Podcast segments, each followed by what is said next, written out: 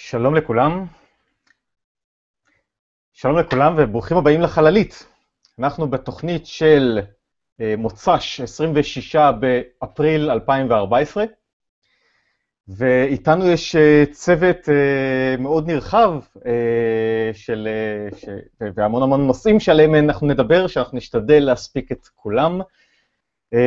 אז קודם כל, שמי יואב לנצמן, אני מהנדס חלל וגיאופיזיקאי, אני כותב את הבלוג מסה קריטית, ומנחה את תוכנית החללית שאתם צופים בה כרגע. איתי נמצאת דוקטור קרן לנצמן. היי, זאת אני, שלום. המפיקה של החללית, ורופאת הצוות וצוות ההוואי וההומור שלנו.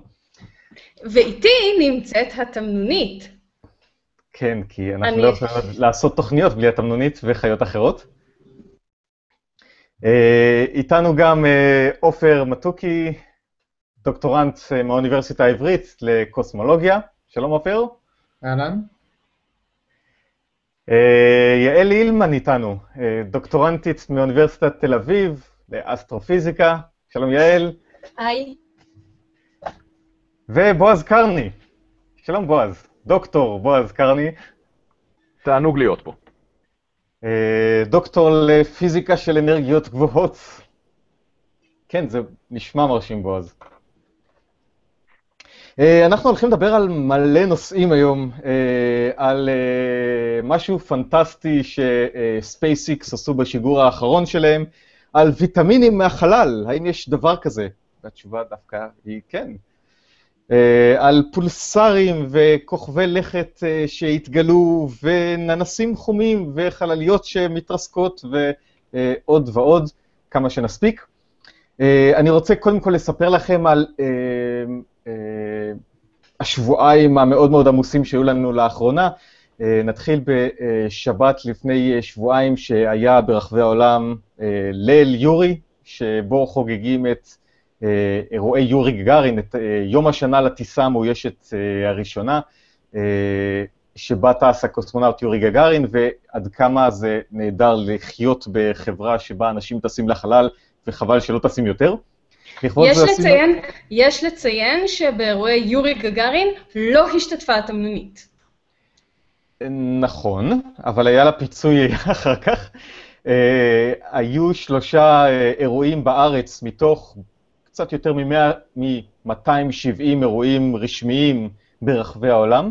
אה, היה אירוע בתל אביב, אירוע בירושלים ואירוע נוסף אה, בחיפה, בסך הכל היו עשרות אנשים שהשתתפו בהם, ולפחות האירוע בתל אביב אה, צולם והוקלט, ובקרוב אנחנו נעלה אותו גם לרשת, כך שתוכלו, אם לא נכחתם שם, לשמוע את ההרצאות הקצרות שהיו שם, והיה בסך הכל המון המון כיף, מאוד שמח. וננסה לשחזר את ההצלחה של זה גם בשנה הבאה. בנוסף, אה, היה אה, לפני שבוע וחצי בערך אה, כנס עולמות בחול המועד, שהתקיים בתל אביב, כנס למדע בדיוני ופנטזיה, ובמהלכו אנחנו שידרנו את החללית בשידור חי, אבל הופענו מול קהל חי, שזה היה כרגיל, כיף לא נורמלי. יואב, יואב, בדרך כלל הקהל שלנו חי. הקהל שלנו חי. אני, אני מקווה, בדרך כלל אנחנו מול האינטרנט, ואני לא יכול לשלוט במי שצופה באינטרנט, אני לא יכול לבדוק את הדופק של כולם. אני מבקשת, אני מבקשת עולם... מהזומבים שצופים בנו להרים יד. הם כבר התלוננו פעם שכינינו אותם זומבים, צריך להיזהר כאן. כן, זו בטח הייתה קרן. אני, תמיד מאשימים אותי בדברים, אני לא עשיתי שום דבר. בלהעליב את העל מתים בקהל. אה, אז אה, היה אירוע שנמצא באינטרנט, נמצא בפלייליסט של החללית. אה, האיכות של הוידאו לא משהו, אני מודה, אבל זה צולם גם באיכות טובה, ואני מקווה שאנחנו נוכל אה, לקבל את זה בקרוב ולהעלות את זה כסרטון באיכות טובה, עם סאונד טוב, כי בסך הכל זה הוקלט. וזהו, זה היה ממש מגניב, ואנחנו נעשה את זה שוב בעתיד. וזהו, ונתחיל uh, בתוכנית. האייטם הראשון שלנו uh, שייך לבועז, ובועז ידבר על יקומים מקבילים. כי איך אני, אפשר אני, רגע, לעשות... רגע, אני רק רוצה לציין שכבר מלא זמן עולות שאלות שקשורות ליקומים מקבילים, וכל פעם עופר, שהוא באמת באמת מאוד מבאס אותי, וזה אומר, אה, זה לא תחום העיסוק שלי, אני אמנם אה, בפיזיקה, אבל אני לא מתעסק ביקומים מקבילים. ואז יעל לא, לא, אומרת, לא, אני זה- בכלל אסטרופיזיקאית, אני מתעסקת בסופרנובות. אז בועז, וכולם אומרים, כולם אומרים זה התחומים של בועז. אז בועז, תעשה משהו עם התחום שלך. אז, אז uh, לצופים שלנו, שאלות בתחום שלי תשאלו בתוכניות שאני מופיע, זה יקל עליי לענות. Um, האמת היא שיקומים מקבילים זה נושא um, מרתק, זה נושא שיש לפיזיקה הרבה מה להגיד עליו. אני עוד באייקון 2006 נדמה לי, אני... סליחה, נפל לי המיקרופון. אני עוד ב... אמ, אני אה, נתתי הרצאה על יקומים מקבילים, על סוגים של יקומים מקבילים, מדברים אמ, תפיסתית על אה, ארבעה סוגים שאנחנו כפיזיקאים יכולים להסתכל עליהם, ארבעה סוגים של אה, יקומים מקבילים, סבירים יותר, סבירים פחות, יש את הסוג הבסיסי של יקומים מקבילים, שאם אנחנו נסתכל על היקום שלנו, היקום שלנו, הטווח, הגודל שלו הוא מוגבל, הוא, הוא, כן, מה הגודל של היקום? מהירות האור כפול גיל היקום, זה הגודל של היקום, מה יש מעבר לו? מן הסתם יקום אחר. אמ, ועד לתורות אה, אקזוטיות, ביזריות יותר, דברים שמגיעים ממכניקת הקוונטים. אבל לאחרונה אני התחלתי לחשוב על, אה, על סוג אחר של יקומים מקבילים, משהו שמגיע מתחום העיסוק שלי, מתורת המיתר, שיכול להיות מאוד מעניין, וזה בעקבות אה, בעצם אה, ייעוץ מדעי שאני עושה ל- לסרט מדע בדיוני חדש אה, אה, בהפקה ב- בימים אלו. סרט, סרט מדע בדיוני חדש, אתה יכול להרחיב על זה טיפה, בועז? כי אני Oh שמעתי... ליפשיץ. אורי אני- ליפשיץ! ליפשיץ? אה, שלום אורי, איזו הפתעה. חבר'ה, אני מצטער. אני פשוט שמעתי שמישהו הזכיר סרט ישראלי חדש שעוסק ביקומים מקבילים, ואמרתי לעצמי, יואו, אם הייתי יכול רק פתאום להופיע בתוכנית, ביקום הזה, ולהגיד, היי, אתם יודעים שיש סרט, שימו לב לכל המילים, סרט, מדע בדיוני, ישראלי, מקורי, חדש, שממומן במימון המונים, איך קוראים לו? ולא... אוי, זו שאלה מצוינת. קוראים לו צלילה חופשית. ולא רק צלילה שהוא הדברים. חופשית? זה נשמע ש- כמו משהו, זה נשמע כמו משהו ששמעתי שרותם ברוכין כותבת. זה נכון, יש שיגידו אפילו שהיא התסריטאית של הסרט. רותם ברוכין זוכת פרס גפן פעמיים, מחברת סיפורי הערים, אה, ברחו לי עכשיו... שומרי הערים.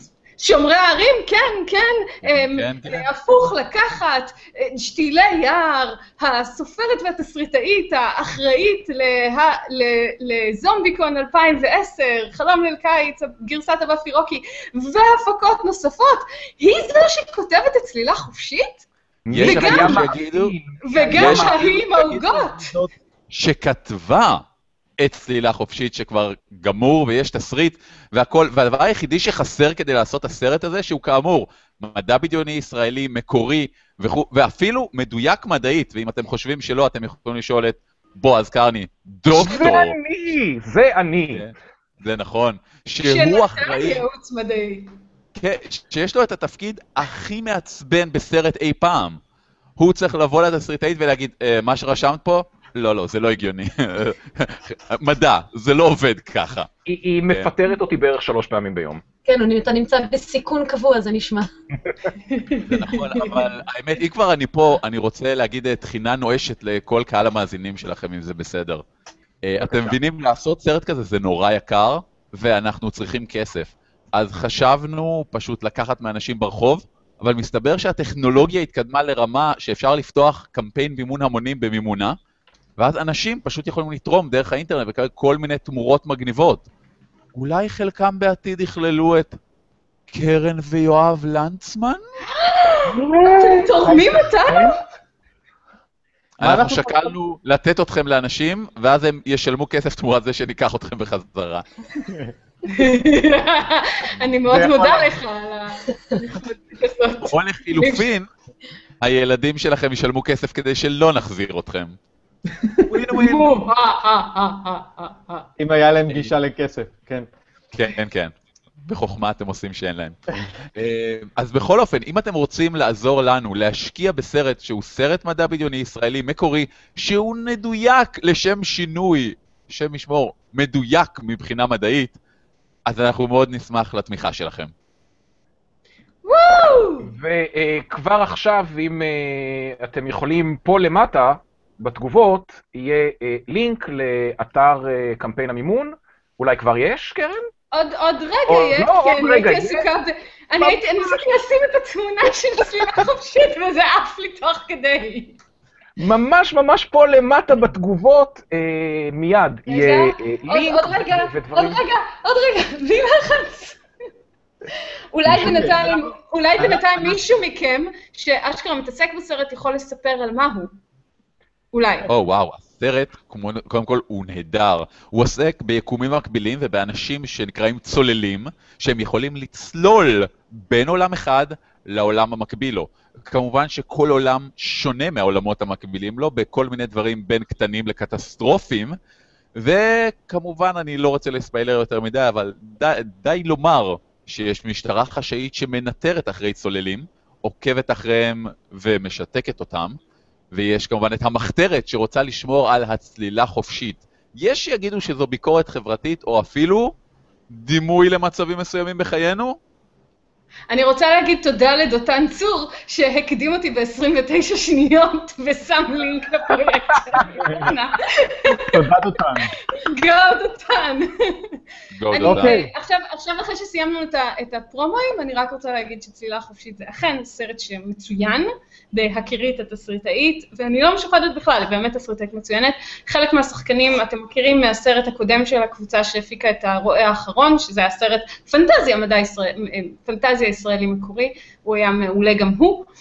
זה אותם מפיקים, התרומות מגניבות ברמות על, כולל אפשרות להכניס תסריטים, אה, להכניס קטעים שלכם לסרט, להיות ניצבים בסרט, וכמובן אתם יכולים לקנות כל מיני אנשים כמוני, אבל, אבל במובן של הרצאות שלנו, ולא זה. אמ, תעקבו אחרי אחרי הדף, כי התרומות אה, מתעדכנות מדי פעם. בדיוק, וכמובן אה, כל מי שיתרום לפרויקט יעזור באמת ליצירה עצמאית בארץ, ותודה רבה. לאורי ליפשיץ! תודה. תודה רבה לכם, תודה שהערכתם אותי, ומי יודע, אני די בטוח שביקום מקביל כלשהו אני פה כל שבועיים. תמיד גם מודה לך על הגייתך לכאן.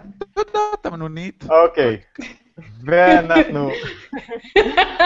אורי, אתה רוצה להישאר להמשך התוכנית? אני רוצה, אבל אני חייב לצלול פה ליקום מקביל לחלב סויה. אוקיי. אוקיי, אז to be continued. לרוויה. ביי. ביי ביי. אה, אנחנו נמשיך לאייטם הראשון ברשותכם, אה, וזה אה, מה שספייסיקס הכינה לנו, אנחנו כבר הרבה זמן, הרבה תוכניות דיברנו על זה שהם הולכים לשגר את הפלקון 9 שלהם, אבל הפעם עם וריאציה שמסוגלת להנחית בחזרה את השלב הראשון של הטיל, שזה משהו שלא נעשה מעולם בהיסטוריה. אה, והם באמת אה, עשו את זה סוף סוף. היו הרבה דחיות בשיגור, אבל בסופו של דבר, הדבר הזה נעשה. אני אראה לכם אה, תמונה של הטיל הזה, כמו שהוא נראה בהאנגר בפלורידה לפני, לפני הצבא על כאן השיגור, ואפשר לראות פה את הרגליים, יש ארבע רגליים כאלה שנפרסות רק... המשולשים האלה? כן. אה, אוקיי. הם מקופלים בשביל שזה יהיה אווירודינמי בזמן השיגור, אבל אחר כך כשהוא מתחיל לרדת אז הם אה, נפרסים מחדש, אחרי שהשלב הזה מתנתק כמובן. והשיגור נועד בשביל לשגר את חללית הדרגון לחלל, שזו חללית אספקה שמגיעה לתחנת החלל, בשביל להביא כל מיני דברים שזה סיפור מעניין בפני עצמו, אבל הם כבר ניצלו את ההזדמנות בשביל להחזיר את השלב הראשון. הרעיון הוא שכל הטילים היום הם חד פעמיים, משתמשים בהם פעם אחת, והם מתכלים, אי אפשר להשתמש בהם שוב. הרעיון שלהם זה לא רק שהטיל הזה יוכל לחזור חזרה לכאן השיגור בפלורידה ולנחות בצורה מבוקרת שם, כך שאפשר יהיה לקחת אותו, לתדלק אותו, להרכיב אותו מחדש ולשגר אותו עוד פעם, אפילו באותו יום, שזה דבר מדהים, וכמובן יוריד בהרבה את העלויות של השיגור, אה, כי הטילים עולים הרבה יותר מאשר הדלק, לתדלק אותו מחדש זה לא הסיפור היקר פה. אה, אז הם עשו את הניסוי הזה, הנחיתו אותו בים, אה, באוקיינוס האטלנטי, פשוט מטעמי בטיחות, כי זו פעם ראשונה שעושים את זה. הם גם אמרו ש- מראש שזה הולך להיות אה, 30 עד 40 אחוז סיכוי הצלחה בכלל, כי השיגור נועד בשביל לשגר את הדרגון לתחנת החלל, לא בשביל זה, אבל אם זה יצליח על הדרך אז זה יופי, ואם לא, הם גם ילמדו מזה הרבה. אז uh, בסופו של דבר, בגלל שהאזור של, uh, של האוקיינוס, באזור שהנחיתה היה סוער, אז uh, השידור שלהם היה מאוד חלש, כך שהם אמרו שהווידאו של ההקלטה של השידור uh, התקבל בצורה מאוד מאוד uh, חלשה ולא רואים כל כך טוב, אבל uh, הם מנקים את זה עכשיו וזה uh, יופץ בימים הקרובים, מה שיהיה ממש ממש מגניב לראות. אבל הטלמטריה. כן הגיעה. הנחיתה בים, זה, אז מה זה, זה מצנחים וכאלה, והוא צעק לא. או שהוא צריך לא, אחרי לא, זה לא. למשות אותו יורד. ממעמקי האוקיינוס? לא, לא, הוא יורד באמצעות המנועים שלו, פשוט יורד חזרה לאט-לאט בצורה מבוקרת, כשהוא עדיין אנכי. ומה מונע ממנו לשקוע בים? בסוף הוא שוקע בים, אבל אז- הרעיון בסופו של דבר הוא להנחית אותו ביבשה. הם עשו את זה בים פשוט מסיבות בטיחות. אף אחד לא ייתן להם כרגע להנחית דברים ביבשה לפני שניסו לא, אותם. זה, זה הבנתי, רק החד פעמי הזה של נחיתה בים, אחרי זה הם צריכים למשות אותו ממעמקי האוקיינוס. אה, הוא אמור לצוף, בגדול, אמור לצוף, כן. טיל אה, שצף. הוא ריק בסופו של דבר. אה, גם עשו דברים כאלה שחלקי טילים שנופלים לים ואז שואלים אותם בחזרה בשביל לקחת אותם למפעל לשיפ... לשיפוצים, אבל פה לא מדובר על התרסקות בים, אלא על נחיתה אנכית איטית, ולמעשה הם אמרו שהוא הגיע לגובה של, אה, של אה, פני הים, וריחף ככה במשך משהו כמו שמונה שניות עד שבא גל ולקח אותו, יפה. אה, כך, כך שאי אפשר היה... היה שיר כזה של כוורת לדעתי, לא? אבל- ולקח טיל, כן. כן. זה, אבל- זה ממש משתלם ברמת הלקחת את הדלק אקסטרה בשביל לעשות נחיתה רכה ב- ב- בדרך חזרה? כאילו, obviously זה משתלם, כי זו חברה מסחרית, אבל... הם טוענים לא, משתלם זה בשביל להשתמש בטיל שוב, ברור שטיל יותר יקר מדלק. גם לא? הדלק שצריך הוא יחסית לא הרבה, כי בנחיתה הוא כבר ריק. כן, אה, רגע, רגע, כן, רגע. אבל, זה נחיתה רכה כנגד הגרביטציה של כדור הארץ. לא, יש פה, יש פה מחיר, יש פה מחיר בוודאות. אם הם היו משתמשים בכל הדלק רק בשביל להעלות דברים לחלל, אז הם היו יכולים להעלות דברים יותר כבדים, או להעלות את אותם דברים יותר גבוה, אוקיי? אבל הם שומרים חלק מהדלק בשביל הנחיתה, כשהמחיר הוא זה שהם מעלים את ה... אה, מגביר, מגבילים את המשקל של הדברים שהם אה, מעלים. אבל לפי התוכנית שלהם זה משתלם להם בזה שהם יוכלו להוריד את מחירי הטיסות ככה. אה, וזה משהו שנשאר להם עוד להוכיח, אבל כבר עכשיו טיסות של הפלקון, של הפלקון 9, אה, זולות בערך פי 4 מאשר הטילים הדומים של חברות מתחרות. הם רוצים להגיע להרבה פחות מזה, שזה יעלה בסביבות האחוזים הבודדים של, של מחיר טיסות רגילות, ואת זה עוד נראה, אבל עצם האפשרות הטכנולוגית של טיל שחוזר אחר כך, והכוונה שלהם בעתיד זה להחזיר גם את השלב השני אה, של הטיל, אה, זה משהו פנטסטי, משהו מאוד מאוד עתידני, שנאס"א חשבו על זה וויתרו על הרעיון בשנות ה-60. בעצם, בעצם הקונספט הוא ש... בעצם הקונספט הוא שהרבה יותר הגיוני מבחינה כלכלית וגם אקולוגית, כי למה לזרוק את הדברים שאתה משתמש בהם אם אתה יכול להשתמש בדברים שאתה משתמש בהם? אני מניח שכן, במקום לייצר אותם הרבה, לייצר הרבה מהם, אפשר להשתמש בהם אה, שוב ושוב. אז אה, זו התקדמות אה, מאוד משמעותית, אני מאוד מאוד מחכה לוידאו הזה, ואני מקווה שיראו שם משהו סביר לפחות. אבל משהו הרעיון. הרעיון, שלהם, כמו שהצהירו לפני יומיים, אני חושב, במסיבת עיתונאים, זה שעד סוף השנה הם כבר יקבלו את האישור להנחית את הטילים האלה ביבשה. כי הם הולכים להמשיך את הניסויים האלה כל שיגור מעכשיו. אז או, אה, כל שיגור הם יעשו כזה וואי! אז זאת רוזטה, זה משהו אני... אחר. אני ערובה אחרת בשביל פלקון. התמנונית היא רב-שימושית, היא שחקנית מוכשרת ויכולה למלא תפקידים רבים. רק שזה... יהיו לו עוד לציין- הרבה תפקידים, כי רוזטה הולכת להגיע להישגים שלה בחודשים הקרובים, אז יהיה לה מאוד מעניין. אני רק רוצה לציין שאנחנו התיישבנו כדי להתחיל את החללית, ופתאום אני שומעת מחדר הילדים את הקטנה שלנו צועקת, אמא, אמא, אמא, ואני רצה לשם והיא שולפת את התמנונית, אל תשכחי את זה! היא חזרה לישון. אני מדברת עכשיו כדי לרמוז ליואב שהגיע הזמן לדבר על ויטמינים מ- מהחלל. אני מנסה, קרן, אני מנסה. אה, יעל, בואי תציגי את הנושא בבקשה. אוקיי. אמ, אנחנו כל הזמן אה, מדשדשים בשאלה שכנראה החיים הגיעו לכדור הארץ בגלל ששביטים הביאו מים לפה, אה, וזה המים אפשרו את החיים, אז מסתבר שיש לנו גם עוד מאגר של אה, משהו נורא חשוב, שזה ויטמין אה, B3, שכנראה גם אה, קיבלנו, לא, לא, לא את כולו, אבל אה, העשרה נכבדת כנראה הגיעה עם אה, מטאוריטים לכאן. אה, שמטאוריט זה בעצם אה, חתיכה שנקטע מאסטרואיד ונפל אה, פנימה.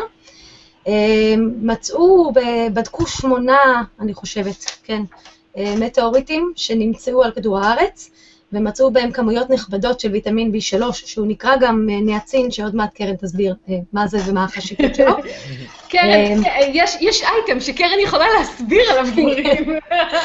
עכשיו, מצ, מצאו כאן אה, קשר ישיר בין כמות הוויטמין שנמצא במטאוריט לבין כמות המים שנמצא, אה, כמות המים הנוזליים שהעריכו שהיו, שהיה במטאוריט לפני כן. אה, ככה יודעים בעצם שזה הגיע מבחוץ, כי אה, זאת אומרת, כנראה המים הנוזליים שהיו שם, אה, ככה קצת השמידו את, ה, את הוויטמין, ולכן ככל שהיה יותר מים נוזליים היה פחות ויטמין. ובניגוד לזה, הם חושבים שאפשר לייצר ויטמין, אה, את הוויטמין הזה על גרגירי קרח, אבל זה כבר המשך, ויותר מעניין יהיה לשמוע את החשיבות של הניאצין. אז כן, אז קודם כל צריך להגיד שניאצין נמצא בכל מיני דברים, כולל בחיטה ובדגים, והוא נמצא בכדור הארץ. זה שהוא מגיע ממטאוריטים זה מאוד מאוד מעניין, כי זה בהחלט מעלה עוד אפשרות למאיפה הדברים האלה הגיעו. אבל הקטע שמעניין אותי בסיפור הזה, זה קודם כל, קודם כל ניאצין זה ניקוטיניק אסיד או משהו דומה לזה, ומה? את אומרת שיש את אומרת שיש ניקוטין בחלל. כן. אם מישהו רוצה ללכת לעשן מטאוריטים, אני- אני חושב צריך חמצן בשביל להדליק את הסיגריה, זה בעיה. לא, לא, אבל החמצן יש בקרח שם, אז- אז אני אני רואה פה פוטנציאל עסקי. in space no כן. one can hear you smoke. אולי במקום לקרות מתכות... אם לא אותך מעשנת, אולי את לא מעשנת, זה גם שאלה. גם ככה מרחיקים את החדרי עישון עוד ועוד. זה בשלב הבא, אני חושב. אוקיי. אז רק חדש. לספר לכם שחסר בניאצין גורם לכל מיני שינויים בעור ולמחלות, אה, כל מיני מחלות קשות נוירולוגיות ולהידרדרות מוחית ולמוות, ובתחילת המאה ה-20 היו בטוחים שמדובר במחלה מדבקת. כי קודם כל חיידקים היו אז הבאזוורד הכי רציני, בתחילת המאה ה-20 בדיוק בודדו את החיידקים, גילו שחיידקים גורמים למחלות, אז היה ברור שחיידקים גם גורמים למחלה הזאת, קראו לה פלגרה, ובמשך הרבה מאוד שנים ניסו לבודד את החיידק שגורם למחלה, ולא הצליחו, עד שהזעיקו את ג'וזף גולדברגר, שהיה רופא יהודי, שתמיד דואגים לציין מי יהודי ומי לא, והוא היה גם מומחה למחלות טרופיות, והוא עשה מחקר מאוד מאוד מאוד רציני על הפלגרה, כולל ברמה של לגרד עור של אסירים חולים ולהכניס אותו לאוכל של הדוקטורנטים שלו, יהודי, כמו שאמרת. או, או, את יודעת, זו גרסה מתקדמת של דם במצות? לא, לא, רק, רק מכיוון ששאלתם, אז אני רוצה לספר, הוא היה, הכל התחיל מזה שהוא היה משוכנע שפלגרה היא לא מחלה זיהומית. והוא ניסה להוכיח שמח, שהיא מחלה לא זיהומית, אלא מחלה שקשורה לחסר בתזונה, כי על חיידקים כבר ידעו, על, אבל על ויטמינים לא. והוא ניסה להוכיח שהיא לא מחלה זיהומית ואף אחד לא האמין לו, אז הוא תכנן כמה סוגים של, אה, של ניסויים כדי להוכיח את זה. במקרה בבלוג שלי, סוף העולם הבת מהיציע, יש פוסט שלם על פלגרה ועל הזיהוי של המחלה, אבל בין שאר הניסויים זה היה לגרום לילדים בבתי יתומים פלגרה באופן מכוון על ידי מניעה של מזונות עשירים בניאצין. קרן, זה- זה. הוויטמין שהיה חסר ברמדיה אז? לא, זה לא, היה- בי אחר? זה בי אחד, זה תיאמין. אה. אבל כל רגע. הוויטמינים, מה? לא, אז אז אני אני רוצה רגע לחזור לעניין של החלל. לא, אבל, אבל אני רוצה להגיד לך שהוא עשה ניסוי על אסירים וגרם להם פלגרה, והוא, והוא, זה נשמע לי- הוא זה נתן לאנשים. בבתי חולים אה, לחולי נפש, הוא נתן ובאיזשהו שלב הוא לקח אור וערבב את זה באוכל של אשתו כדי להוכיח שזה... קרן, אני יכול להגיד משהו? ליואב רעיונות. אני מתחיל לפחד, בסוף, אבל בסוף הוא מת מבלי שהוא הצליח, מבלי שאף אחד קיבל את התיאוריה שלו, ורק כמה עשרות שנים אחר כך גילו את הניאצין, ואז גיל- גילו שזה אכן המחלה הזיהומית.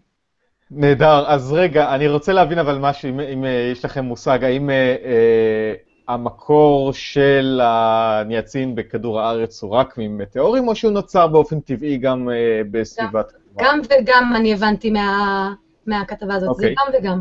זאת אומרת, כן. זה, זה, זה, אבל, אבל החדשות הגדולות פה הן מולקולה אורגנית גדולה שנמצאת בחלל, נכון? זאת אומרת, שבעצם כן. נוצ, נוצרה עם היווצרות, אה, עם היווצרות מערכת השמש והתרחקה לה עם האסטרואידים וחזרה.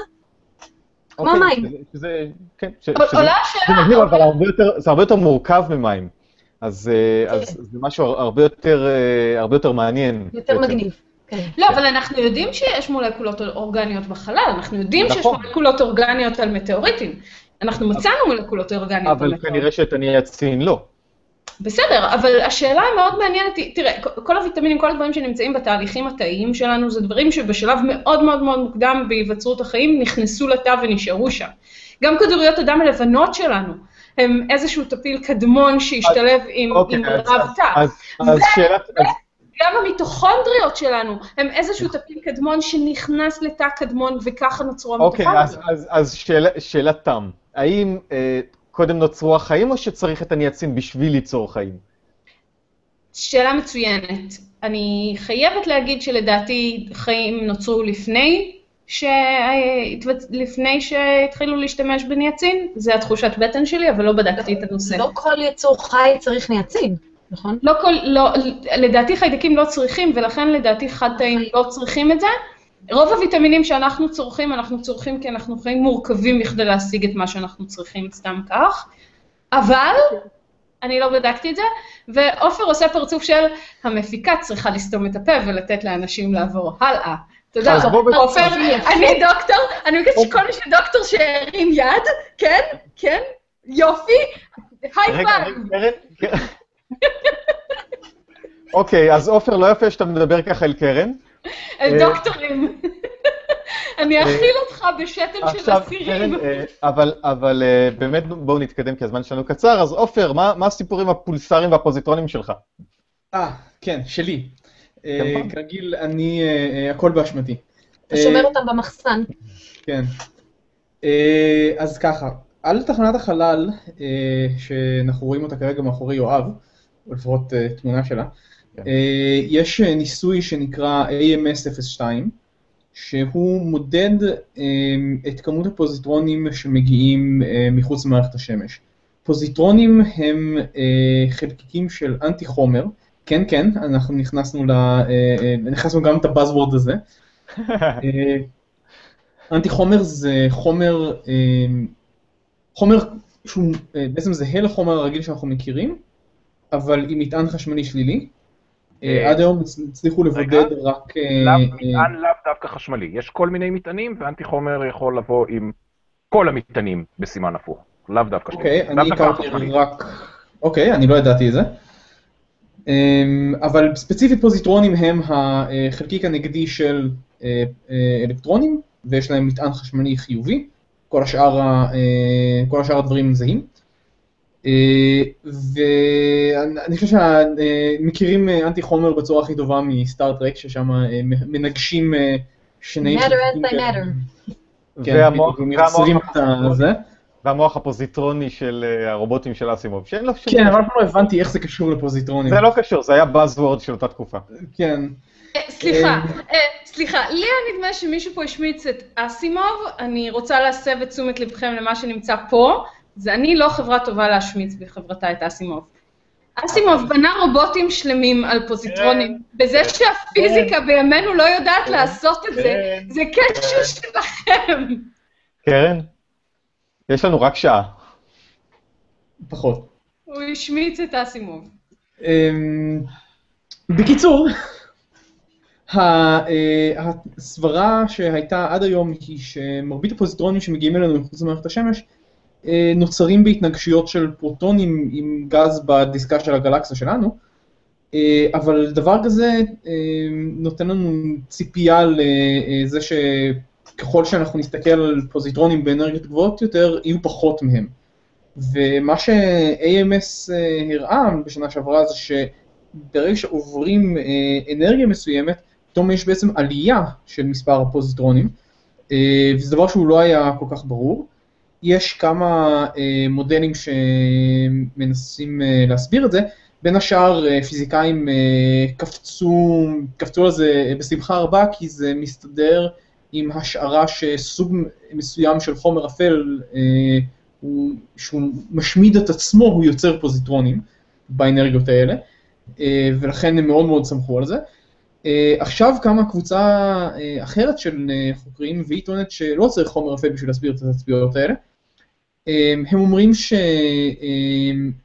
שאפשר להסביר את זה באמצעות כוכבים שנקראים פוזיטרונים. פוזיטרונים, סליחה, נקראים פולסרים, פוזיטרונים כבר היה לנו.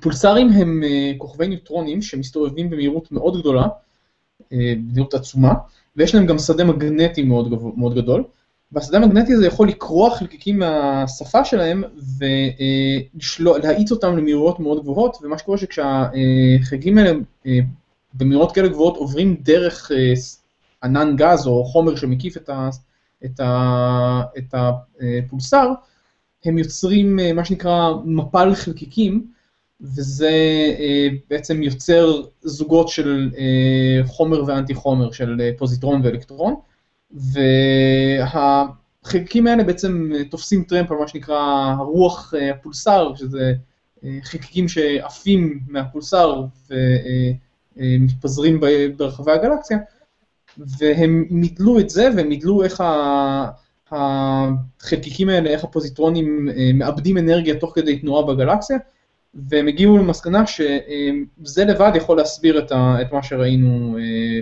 ב-AMS. מה? אני אהיה קצת יותר ברורה מזה. מה זאת אומרת הם מאבדים אנרגיה תוך כדי תנועה בגלקסיה? בגלקסיה אין חיכוך כי זה ריק? לא, זה לא חיכוך, לא, לא, מה שקורה זה שהם אה, הם אה, מאבדים אנרגיה כי מתנגשים בגז, הם מתנגשים בכל מיני דברים הם עוברים קרוב ל...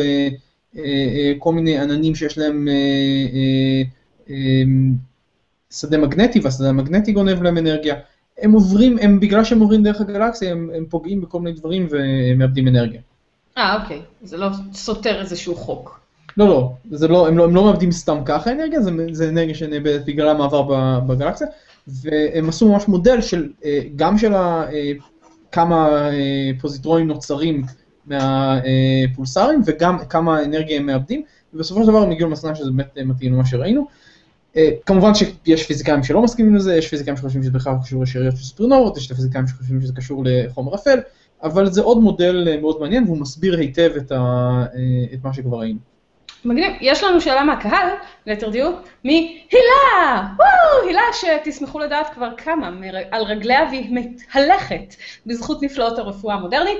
והיא שואלת, אילו עוד מטענים שליליים יכולים להיות חוץ מחשמליים? והאמת היא שגם אני ניסיתי להבין אם אתם מתכוונים לזה שיכולים להיות מטענים חשמליים חיוביים או שליליים, או יכולים להיות מטענים שליליים חשמליים ולא חשמליים. בוא, אז זה לך. כן. אז אה, אה, בקצרה, אה, אנחנו מכירים בטבע ארבעה כוחות בסיסיים, מתוכם שלושה מוסברים במסגרת מה שנקרא המודל הסטנדרטי. וכל אחד מהכוחות האלה, הכוח החשמלי הוא אחד מהם, ויש עוד שני כוחות שנקראים הכוח החלש והכוח החזק. כל אחד מהם בא עם מטען או מטענים שמשויכים אליו, וכל אחד מהמטען או המטענים האלה יכול לקבל או ערך חיובי או, או ערך שלילי. אז יש עוד מטענים שליליים שהם לא אה, חשמליים. לחלקם יש, לחלקם יש שמות של צבעים. בועז? כן, כן. אני רוצה להגיד לך משהו. כרגע כן. קיבלת את ה-achievement של להסביר לי משהו, בלי שאני אצטרך לעצור אותך ולשאול אותך על מה אתה מדבר. אני, אני uh, גאה ושמח, ושמח. כן, ואנחנו נעבור לאייטם הבא uh, של uh, יעל על uh, תגלית uh, חדשה, שהאמת היא, היא כבר לא ממש ממש חדשה, כי קצת פספסנו את הסקופ עליה uh, uh, בגלל העיכוב מאז התוכנית הקודמת. אבל, אה, אבל עדיין אנחנו חייבים להזכיר אותה כי היא פשוט ממש ממש מעניינת. כן. אמ, גילו אקסו, אקסופלנט, שזה בעצם כוכב לכת במערכת אה, שמש אחרת, ש... זה, שהיא, שהיא בעצם אה, מאוד מזכירה את כדור הארץ. עכשיו, אה, מה הקטע פה? קודם כל, הכוכב עצמו, קוראים לו קפלר 186, הוא יותר קטן קצת מהשמש שלנו, כלומר הוא יותר קר גם ויותר קטן במסה. יש לה חמש פלנטות, חמש כוכבי לכת, והרחוקה מביניהם היא פחות או יותר בגודל, ברדיוס של כדור הארץ, והיא נמצאת באזור שנקרא ה Goldilocks zone. שלמה היא נקראת ה Goldilocks zone? כי מה, Goldilocks זה, זהבה ושלושת הדובים, אז היא טעמה מה... אני אסביר לכם את הסיפור. היא טעמה מהאוכל של האבא, זה היה חם מדי, מהאוכל של האמא זה היה קר מדי, ואז היא טעמה משל הילד, וזה היה בדיוק כמו שצריך. אז גם פה, כשהם מתרחקים מהשמש, או מהכוכב המרכזי, שזה בעצם שמש, החוצה, יש אזור בהתחלה שיותר חם, ושם כל המים יהיו בצורת עדים, ואם תלך רחוק מדי, המים שם קפואים, ויש אזור מצומצם שבו המים יכולים להתקיים במצבם הנוזלי. למה חשוב לנו מים במצב, במצבם הנוזלי? כי במצב כזה יכול להתקיים חיים. אז בעצם גילו כאן אה, פלנטה, כוכב לכת, בגודל שדומה לכדור הארץ, הם חושבים שיש לה גם אטמוספירה שדומה לכדור הארץ, ויש מים נוזליים על פני השטח. וזה נורא נורא מגניב, והם בדקו את זה, הם, זה לא משהו שפתאום צץ, הם כבר uh, פרסמו את זה עכשיו אומנם, אבל הם עוקבים אחרי זה כבר איזה שלוש uh, שנים, בודקים בדופלר ועם קפלר וכל מיני, uh, זאת אומרת, זה לא הולכים מחר לשלול את זה, הם חושבים באמת שהם מצאו את זה. באיזה מרחק זה מאיתנו? אני לא יודעת. אני זוכר. אז אם אני זוכר נכון, זה ממש מהזיכרון שקראתי את זה כשזה פורסם, זה משהו כמו 200 ומשהו אה, שנות אור, אני חושב, משהו כזה. זה יחסית מאוד קרוב. זה נחשב יחסית מאוד קרוב, והרבה אנשים שואלים, אוקיי, אז לארוז כבר? כן. כן, אבל גם 200 כן. שנות אור זה לא, כאילו, זה, זה, זה, זה 200 שנות אור, זה כן, מה זה משנה. זה ייקח לשידור רדיו להגיע לשם 200 שנה. כן. אני, אני אה, רוצה לציין רק שזה אחד מההסברים החמודים ביותר ששמעתי אי פעם. ה Goldilocks zone זה ממש מגניב. ה Goldilocks zone זה בדיוק ה habitable zone, או שיש משהו נוסף? כן. לא, זה אותו דבר. אני אוקיי. תמיד טענתי שצריך לקרוא לזה ה baby bear zone, כי זה הוא שהיה בסדר, זה לא זהבה, אבל... אתה אומר שהוא בעצם צריך להיות הגיבור והוא נזרק הצידה. לחלוטין. יש, יש לדעתי גרסה מסוימת של הסיפור הזה שבו הם שלושתם אוכלים את זהבה, אז אני לא יודעת אם אנחנו רוצים שהם יהיו... אני חושב שזו הגרסה המקורית, אבל, אבל לא חשוב. אה, אה, את רומזת שאם אנחנו נגיע. אני רומזת שיש לי פה רשימה שלמה של דברים, ואנחנו באייטם מספר 3. נשמע כאילו את אומרת שאם אנחנו נגיע לכוכב הלכת הזה, אז משהו גדול יאכל אותנו. זה נכון לגבי רוב כוכבי הלכת שנגיע אליהם. דרך אגב, הייתה כתבה שהתפרסמה עכשיו, אולי נשים את הלינק אליה אחר כך, זה ש... אה, למה זה חדשות ממש רעות לאנושות שגילו את כוכב הלכת הזה, כי זה אה, אה, מסכן אותנו מבחינת אה, פרדוקס פרמי של אה, איפה נמצאים החייזרים. אז ככל שאנחנו מוצאים מקומות נוספים שבהם חייזרים יכולים פוטנציאלית להתקיים, ככה אנחנו בעצם אה, אה, מגדילים את המצב שבו אנחנו בעצם נהיה בסכנה. אבל זה נושא... כי אם היינו מוצאים את זה, אז... אז מה, אז זה לא, לא היה שם? כאילו- זה פרדוקס, זה לא פרדוקס, זה לא, פרדוקס שרדינגר. לא, לא, לא, הפרדוקס הוא עניין סטטיסטי, אז ככל שאתה מחזק את חלק מהפרמטרים, אז בעצם אתה מקרב אתה, אתה, אתה מוסיף לסטטיסטיקה של מסקנות מסוימות. זה לא נכון, זה קשקוש מוחלט, סליחה. מי שאומר לא- את זה לא מבין סטטיסטיקה, רגע, רגע, זה כן התחום שלי. בזה שאתה עושה ניסויים... אבל את לא קראת את המאמר. זה לא משנה, אתה הסברת את זה לא נכון. את הסברת שחסר, שחסר לנו זמן.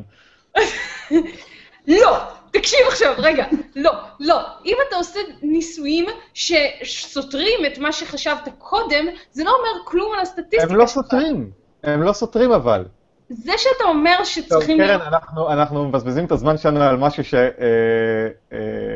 יש שני דברים שאני מבינה בהם, ועל שניהם אתה לא מרשה לי לדבר. אז uh, עכשיו עופר יספר לנו על תוכנית לטלסקופ ענקי שרוצים להקים. אה, כן, האמת שזה מתקשר, כי הטלסקופ הזה... טוב, אני אגיע לזה. אה, מנהל, אם אני לא טועה, מנהל סוכנות החלל הרוסית, אה, פרסם תוכנית של הרוסים לבנות טלסקופ עם צלחת בגודל 60 מטר.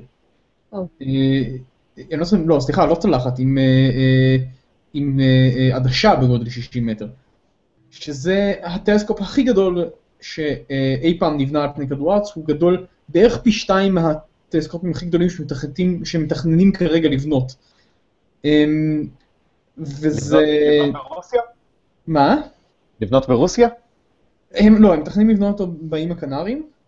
אוקיי. אמ, אבל, אה, אבל הוא אמור להיות אה, בבעלות רוסית ועוד כנראה עוד שתיים או שלוש מדינות, אם הוא אכן ייבנה, כי יש אה, ויכוחים על זה, יש דעות אה, לכאן ולכאן מתוך הקהילה המדעית הרוסית, אמ, כי יש אה, למשל קולות שנשמעים שאומרים שאת הכסף הזה, שזה הולך לעלות לפחות כמה מיליארדים, כמה מיליארדי יורו, אה, יהיה, צור, אה, יהיה עדיף להשקיע בהצטרפות לפרויקט שנקרא ה-ESO, שזה הטלסקופ, אה, או סדרה של טלסקופים אה, אה, שבבעלות הסוכנות החלל האירופאית. רק שההצטרפות עצמה עוד צריכה לעלות להם 130 מיליון יורו, ואחרי זה עוד אה, תשלום, חודשי, אה, תשלום שנתי אה, זניח של 13 מיליון יורו. זה עדיין הרבה פחות מאשר לבנות את הטלסקופ. מה המת- מה המטרה של הטלסקופ הזה? לאיזה סוג של אסטרונומיה? אז בין השאר, זהו, אז בין השאר הם רוצים באמת לתצפת על למצוא כוכבי לכת מחוץ למערכת השמש, ועם טלסקופ בגודל כזה כנראה שהוא גם יהיה אה, לפחות ברמה של קפלר, אם לא, אם לא כי אם-. אם הם יגידו שהוא נועד למציאת אסטרואידים, אז הם מקבלים את התקציב. ממי? מממשלת רוסיה. היה להם עוד אה, מטאור ש... ממשלתית, חושב שיש שם התלבטות של להחליט אה, איפה עדיף להשקיע את הכסף. כי גם בתוך הקהילה הרוסית אומרים שכרגע, אה, ככל הנראה, האסטרונומיה הרוסית היא לא כל כך חזקה. אה, הרוסים באופן כללי סבלו הרבה מאז, אה, המדע הרוסי סבל הרבה מאז אה, נפילת אה, ברית המועצות, כבר לא מוזרמים אותם, אותה כמות של תקציבים. אה, אז בין השאר גם האסטרונומיה הרוסית סבלה מזה. ויש כאלה שטוענים שעדיף לשקם את האסטרונומיה הרוסית על, בתקציבים הנוכחיים על סמך טלסקופים קיימים כבר, ולא להתחיל לבנות טלסקופ, שגם אגב, אין כנראה את הטכנולוגיות עדיין לבנות אה, טלסקופ בסדר גודל כזה, אז גם זה אה, ייקח זמן וכסף, מה שאומר שכנראה שהטלסקופ הזה יסתיים רק עוד איזה 20-25 שנים. כלומר, ברור. מדובר על אה, השקעה מטורפת לטווח מאוד ארוך, וזה ויכוח מה מאוד... שאומר שכנראה זה לא יקרה. שתי שאלות מהקהל. כן. אני, מי, ש, מי שרוצה לענות, שיגיד אני. שאלה ראשונה, מאהוד מימון, מהיוטיוב. היי אהוד. אה, האם יכול להיות אלקטרון עם מטען שלילי וספין מינוס חצי, והאם הוא ייקרא פוזיטרון? אני... אה, אמ, אין- ספינים- אין ספינים שליליים, אין חלקיקים עם ספין שלילי. אוקיי, זהו, סיימתי, סיימתי את התשובה. אתה, לא, אתה, אני חושב- שאולי אה, אה, יש בלבול כי יש spin up ו spin down ואולי זה מה ש... כאילו, אז מה- עם ספין יכול להיות לו ספין בכיוון אחד ובכיוון הפוך.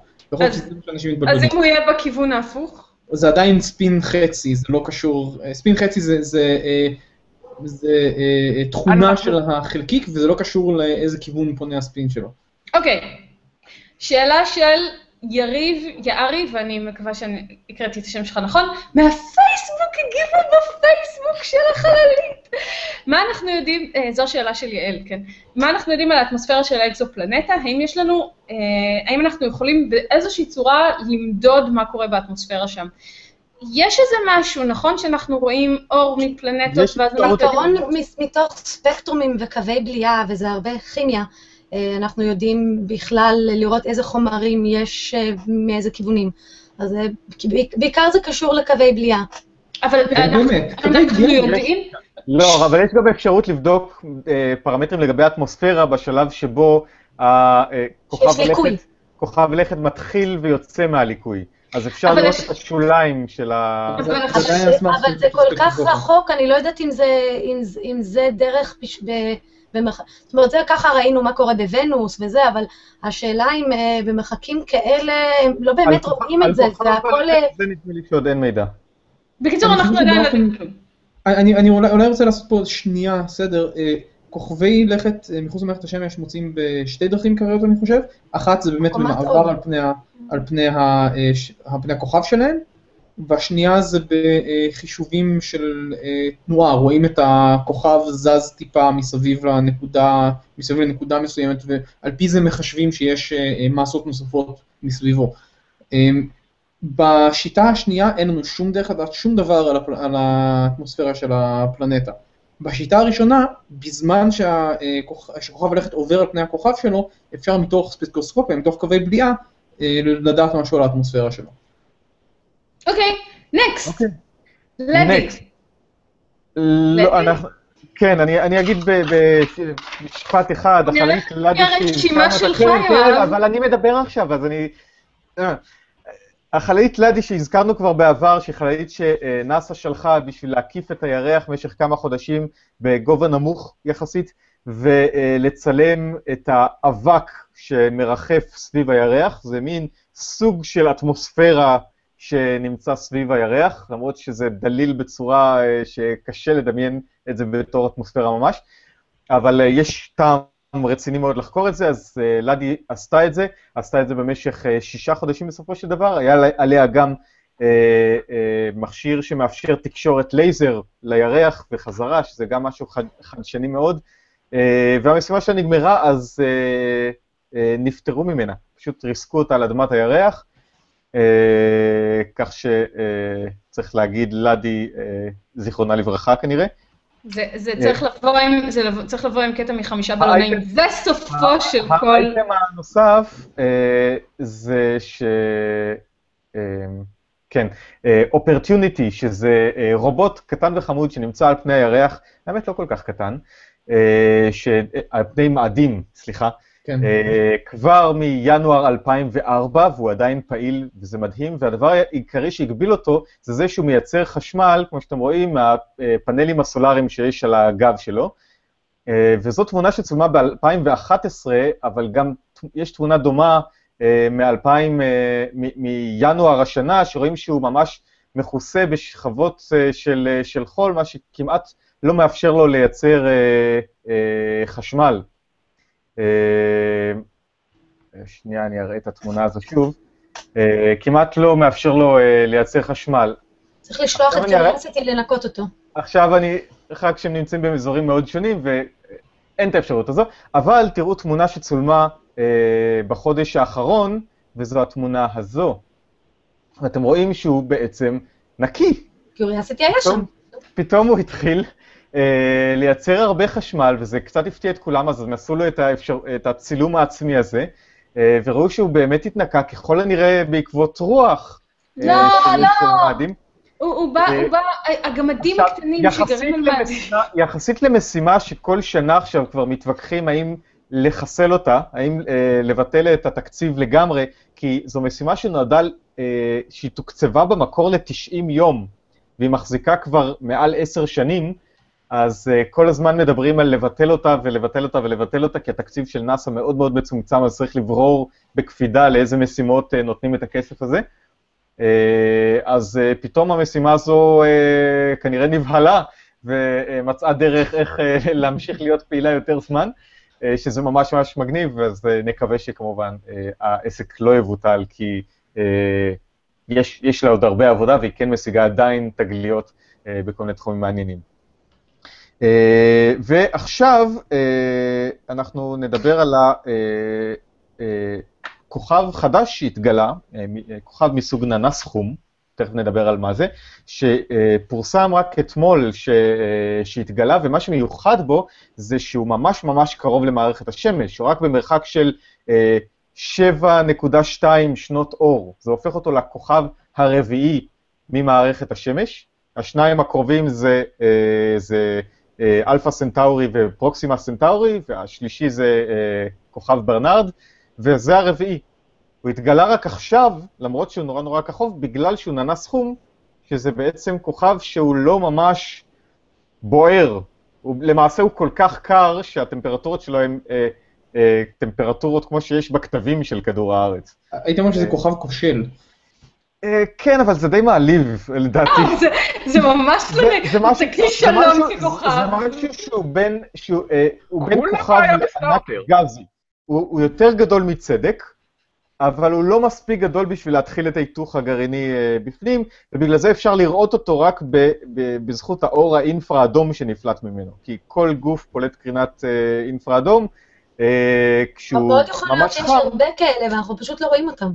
נכון, אבל עכשיו יש לנו כמה מצפים, אה, טלסקופ אה, ספיצר והמצפה אה, אה, מצאו אותו, אה, וזה בכל זאת תגלית מרשימה, כי הוא ממש ממש אה, קרוב, אה, ויהיה מעניין אה, לחקור אותו, אולי סביבו יש כוכבי לכת, אין בעצם אה, סיבה אמיתית שלא, הוא גם נוצר ככוכב גדול. אה, אז... כן, אבל אה, אם יהיו סביבו כוכבי לכת, הם יהיו קרים. כן. וכנראה ש... אני לא. בטוח שאפשר לגלות אותם גם, סביב משהו שלא בוער. אז זה אה, קשה מאוד, כן. זה, זה, זה בעיה מאוד קשה, אבל מאוד מרשים בעיניי שיש את הטכנולוגיה לגלות דברים כאלה. נכון. אה, אה, רק להבהרה, ננסים חומים מגלים כבר, כבר עשרות שנים, למרות שלא רואים אותם באור הנראה, אה, אז זה שגילו עכשיו משהו כל כך קרוב, זה באמת מצד אחד קצת מפתיע, מצד שני זה אומר שיש לנו טכנולוגיה אה, אה, מאוד טובה. אז אה, זו חדשה אה, מאוד מעניינת, ונשארנו עוד טיפ-טיפה זמן בשביל בועז לספר לנו על איזשהו חלקיק חדש. לא נשאר לנו זמן לכלום. כן, אני מקווה שזה חלקיק מאוד. קטן. אמ, הוא אכן מאוד קטן, אבל ההסבר עליו הוא לא כל כך קטן, אני אנסה בכמה מילים עד שקרן פשוט תנתק אותי. אמ, אמ, ב-LHC, שאנחנו שמענו עליו אה, הרבה לאחרונה, המאיץ הגדול בשוויץ, אמ, אחד הגלאים שלו, שנקרא LHCb, גילה חלקיק חדש, שמה שקורה, אוקיי, אם אנחנו מסתכלים אמ, על החלקיקים, על החומר שמסתובב ביקום, אמ, אז החומר, כל החומר מורכב מהחלקיקים היסודיים ביותר שאנחנו מכירים היום, אמ, לא כל, רוב החומר שנקראים אה, קווארקים, והקווארקים האלה באים בזוגות או בשלשות. בדרך כלל בשלשות, נאמר ה- הניוטרונים, זה טוב. ה- ה- לא, לא, לא פוזיטרון, הניוטרונים והפרוטונים, הניוטרונים והפרוטונים שבגרעיני האטום, כל אחד מהם מורכב משלושה קווארקים, יש כל מיני חלקיקים עם כל מיני שמות שהם בדרך כלל אותיות יווניות, שמורכבים משני קווארקים, יש סיבה שאי אפשר לראות קווארק אחד לבד, אבל אנחנו לא ניכנס לזה. אבל מה שגילו עכשיו זה אה, חלקיק שמורכב מארבעה קווארקים, ולכן שמו, אה, או שם, כלומר הסוג הזה של החלקיקים, שנקראים טטרה קווארק. אה, החלקיק הספציפי הזה נקרא Z4430 או משהו כזה. אה, ולמה הסיפור הזה מעניין? הסיפור הזה מעניין בגלל שזה פותח את האופציה לזה שאולי יש לנו סוג חדש של כוכבים. זאת אומרת, היום אנחנו מכירים רגע, רגע, רגע, רגע. קודם כל, איבדת את ה-achievement שלך מקודם. דבר שני, זה מה אוקיי. שקורה כשנותנים לי לספר על חלקיק בשלוש דקות. כן. אבל, אבל יש קווארק אחד לבד, הוא מנהל לא. את הבר בתחנת חלל Deep Space 9. יעל עושה רפרנס למדע בדיוני, אנחנו צריכים לעצור ולשמוח. אוקיי, שנייה. כן. אז קווארקים, קווארקים. ביחד, מרכיבים את הניוטרונים, אלקטרונים, בלה בלה. לא את לא האלקטרונים. לא את האלקטרונים. את הניוטרונים. ואת הפרוטונים. תפסיקו לבלבל אותי. טוב. שהם ביחד מרכיבים את הגרעין של האטום. נכון. שהוא ביחד עם האלקטרונים מרכיב את היחידה הבסיסית ביותר של החומר, שעדיין שומרת על תכונות החומר, כמו שלימדו אותי בכימיה בכיתה ז'. So far so good? So far so good. מה עושה קווארקים, אה, מה עושים, אה, מה עושה חלקיק שיש לו ארבעה קווארקים בחיים? כאילו, אמ, מתפרק די מהר, זה מה שהוא עושה. זאת אומרת, אנחנו לא... אה, אמ, הוא לא אנחנו לא- קיים בטבע, הוא לא משהו שאני יכולה להיתקע בו בטעות ברחוב. לא עד כמה שאנחנו יודעים, הוא צריך תנאים די קיצוניים, להלן מאיץ חלקיקים נורא נורא גדול, בשביל להתקיים. אבל יש עוד מקום שקיימים בו תנאים מאוד מאוד קיצוניים, וזה בכוכבים, בדרך כלל בשלבים מאוחרים של החיים שלהם. כמו האננס החומי מקודם. לא. לא. ננס חום הוא, הוא תנאים מאוד סולידיים בשביל כוכב, אבל אם אנחנו מדברים על ננס לבן, או על כוכב נויטרונים שעופר הזכיר קודם, זה אה, דברים כבר עם תנאים קצת יותר, או הרבה יותר אה, קיצוניים. ושם נוצרים חלקיקים שיש להם ארבעה קווארקים, שעכשיו הצלחנו לשחזר את זה כולנו ביחד במאיץ חלקיקים. לא, אנחנו, כן. לא. זה לא, הרויאל אבל- ווי. אבל, לא. תזכיר רק איך קוראים לחלקיק הזה? איך קראו לו? זד משהו. Z4430? אה, נדמה לי, תכף אני אגיד לך. אה, מאוד ב- קליט. כן, ניוטרון Z4430. מה זה? לא, לא, מה, ש, מה שאני רוצה להגיד שלא, אבל מה שיכול להיות, זה שיש כוכבים שהתנאים בהם הם אפילו יותר קיצוניים מאשר על כוכב נוטרונים, והם כוכבים שיהיו אולי מורכבים מכאלה סוגים של חלקיקים, מטטרקווארקים, או חורים אפילו שחורים כאילו? לא חורים שחורים, משהו אחר. חורים שחורים אנחנו מכירים. עוד כוכב שאנחנו לא מכירים, שבו אולי יש חלקיק שאולי מורכב מארבעה קווארקים.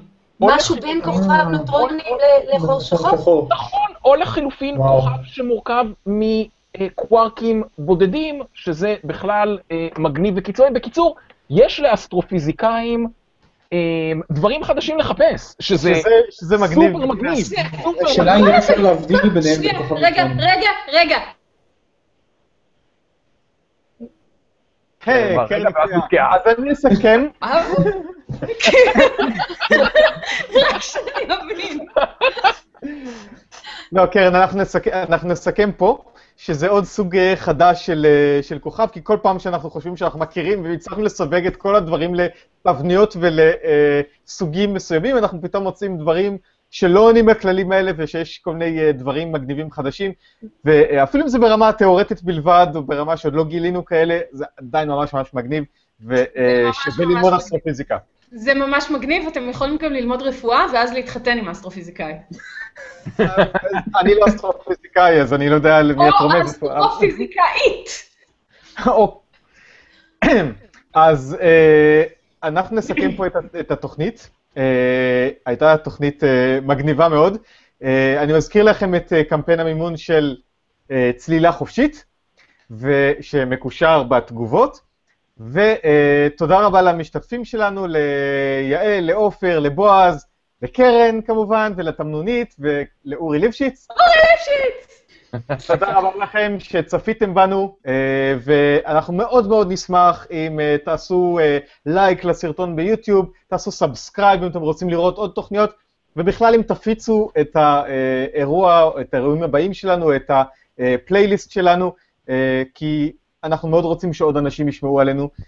תודה רבה בכל מקרה על זה שצפיתם בנו, ולהתראות רגע, בתוכנית הבאה. רגע, רגע, רגע, שכחת להגיד שאנשים שמצאו איזה אייטם נורא נורא מגניב וממש רוצים שנדסקס אותו, מוזמנים להשאיר לנו עליו מידע בעמוד של החללית בפייסבוק, ומאוד נשמח להתייחס אליו, ואם אתם נגד פייסבוק מאיזושהי סיבה, אתם מוזמנים לשלוח לנו מייל, ש... או, יש את המייל?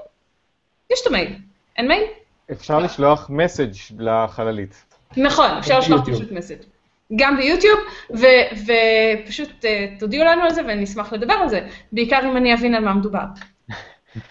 אז תודה רבה ולהתראות. להתראות. ביי. ביי!